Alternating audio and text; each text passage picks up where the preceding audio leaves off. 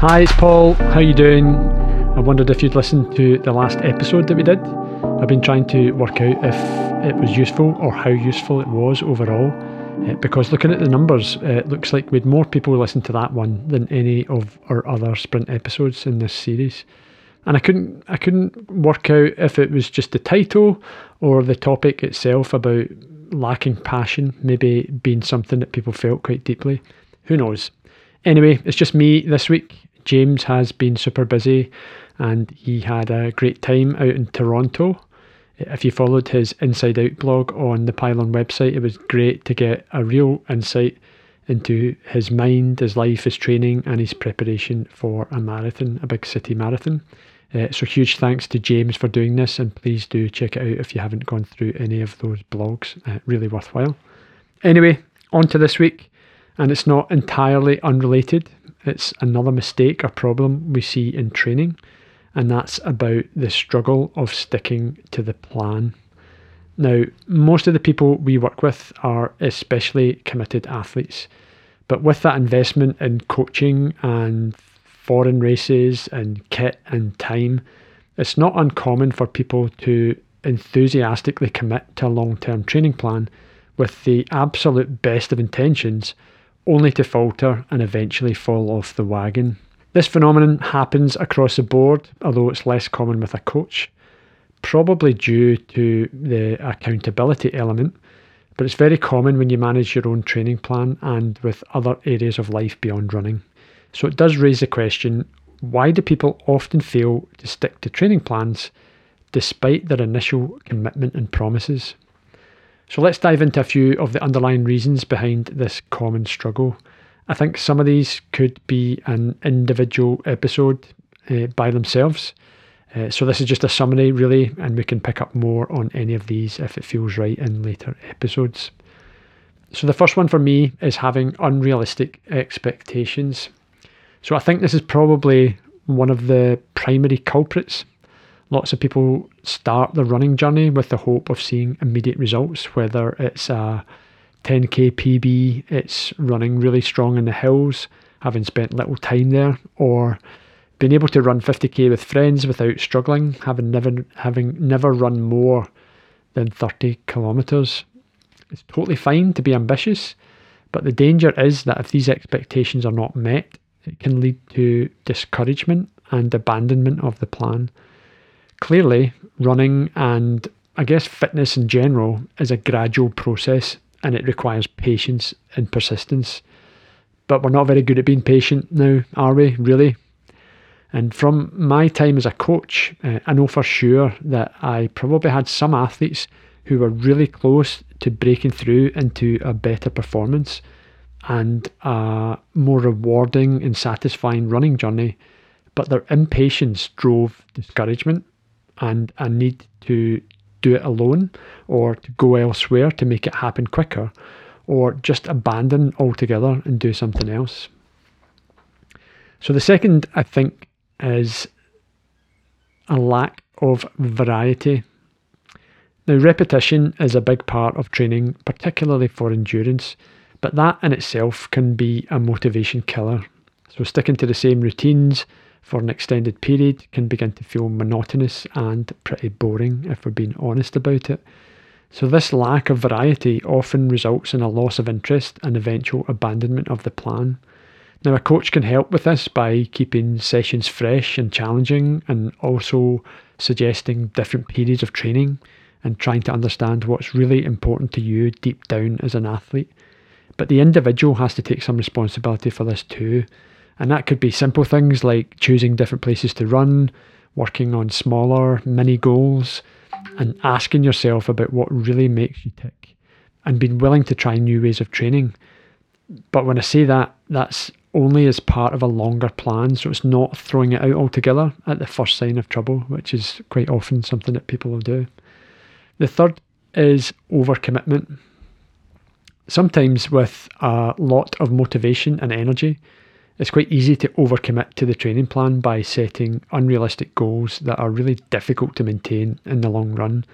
It's not unusual for people to target PBs from 5k to marathon. So I want a PB in a 5k, a 10k, a half marathon, a marathon, and then I also want to do really, really well in a 100 mile race too.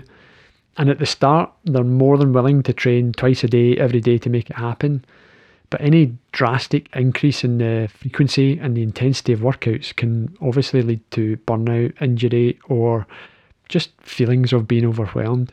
So it's important to strike a balance between your ambition and your feasibility um, to ensure that the plan can stay sustainable. The next few are probably fairly self explanatory, and I won't go into too much detail, but things like time constraints. So that's juggling everything you have on at the same time. It's hard to train for a competitive 24 hour performance with five hours of available training time a week. And then there's certainly something about a lack of accountability. Um, committing to a long term training plan is really hard to do on your own. So even just sharing your goals and progress with others can help a lot if coaching isn't right for you, for example. Finally, I know I'm sorry this is maybe longer than I'd planned, um, is really lack of intrinsic motivation.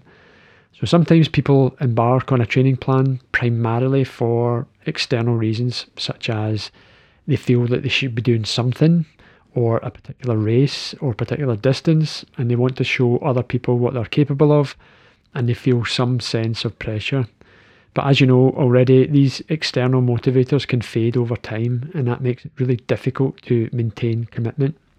In contrast, intrinsic motivation, so that's fueled by a genuine desire to improve, uh, a genuine desire to learn and enjoy the journey, is much more likely to lead to lasting success.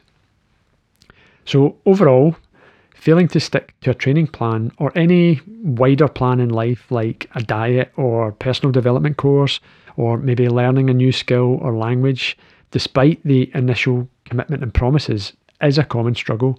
But it's important to recognise that this doesn't make you or the plan a failure. I know we're probably tired of hearing that life or running is a journey. I've heard it loads of times, and you tend to hear it when things aren't going so well. Well, it's all part of the journey. But we can at least take on board that no matter what, it's going to be filled with challenges and that they can be overcome with the right strategies and the right mindset. So, in summary, for me, it's all about setting realistic expectations. It's about having some variety in what you're doing it's building some kind of support system and managing your time effectively. And then fundamentally, you have to cultivate that deep down intrinsic motivation too. So, on a personal level, entirely, with my situation in New Zealand at the moment, I'm not 100% with any of those measures I've just talked about uh, at the moment. Certainly compared to where I used to be with training and racing, I'm definitely lacking a bit of variety my support system in some areas is good, and in others it's really lacking. And I'm also having to try and evaluate and realign the intrinsic motivation because it's important to recognize that that never stays static and you need to learn to evolve with that. So please don't think for a minute that other people don't struggle in the same way that you do. The important thing for me is not going through repeated cycles of this. We see it all the time with people committing to diets one week and a new one about four weeks later. We think a big purchase or commitment will help to cover some of the cracks. Maybe it's a new bike, a turbo trainer, or a treadmill. Maybe it's a fresh new gym membership or a new coach. And that's what's going to get me back on track. I'll start properly on Monday. Have you ever said that to yourself? Or, or have you at least heard that from somebody else?